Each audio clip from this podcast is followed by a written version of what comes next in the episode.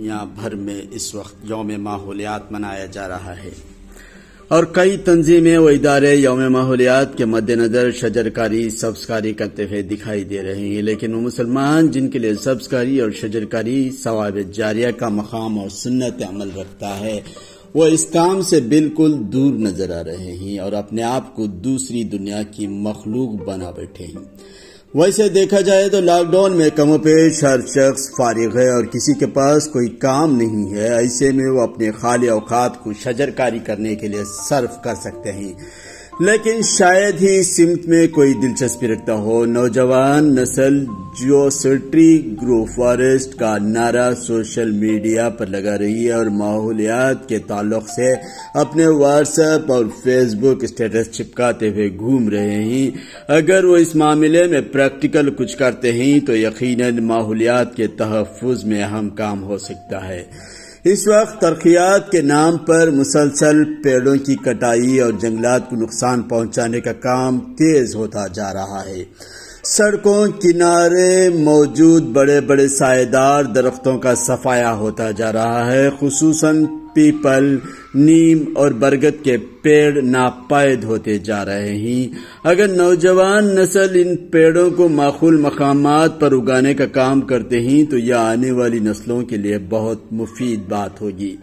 اندازے کے مطابق ایک انسان روزانہ گیارہ ہزار لیٹر آکسیجن اپنے اندر لیتا ہے اور اتنی ہی کاربن ڈائی آکسائڈ خارج کرتا ہے۔ اس وقت آکسیجن کی قیمت وہ لوگ اچھی طرح سے جانتے ہیں جو کرونا کے مریض ہیں اور آکسیجن کو خرید کر حاصل کر رہے ہیں۔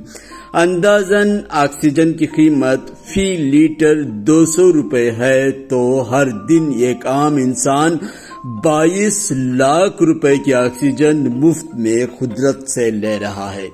لیکن سوال یہ ہے کہ اس کے عوض میں عام انسانوں نے قدرت کو کیا دیا ہے اور کتنے پیڑ اگا کر انسانوں نے ماحول میں آکسیجن کی پیداوار بڑھائی ہے۔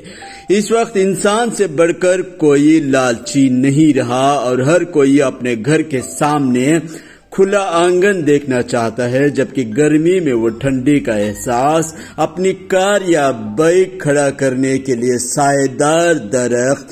بر وقت بارش اور شام کے وقت واکنگ کے دوران ٹھنڈی ہوا کے جھونکے کی امید لگائے ہوئے ہے کسی کے پاس اتنی فرصت نہیں کہ گھر کے آنگن میں ایک نیم کا درخت محلے کے پارک میں چار پیپل یا نیم کے درخت لگائے۔ کسی بھی تنظیم یا ادارے کے پاس فرصت نہیں کہ وہ کھلے سڑکوں، کنارے برگد کے پیڑ لگائے۔ سب کو سمارٹ سڑکیں درکار ہیں، لیکن سمارٹ جنگل بنانا کسی کو پسند نہیں ہے۔ دوسری طرف مسلمان ماحولیات کے تحفظ میں سب سے زیادہ پیچھے ہیں۔ اسلام نے پیڑوں کو لگانا ثواب جاریہ کا عمل قرار دیا ہے۔ اسلام نے پیڑوں کو کاٹنے سے منع کیا ہے۔ اور یہاں تک کہ حدیث نبی صلی اللہ علیہ وسلم میں ہے کہ اس وقت تک پیڑ لگاتے رہو، جب تک کہ قیامت کی صبح کو نہ دیکھ لو۔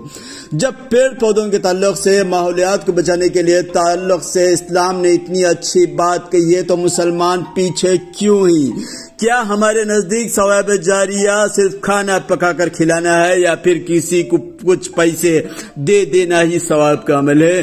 نہیں ہے تو اس سے بہترین کام کو مسلمان کیوں انجام نہیں دے رہے ہیں؟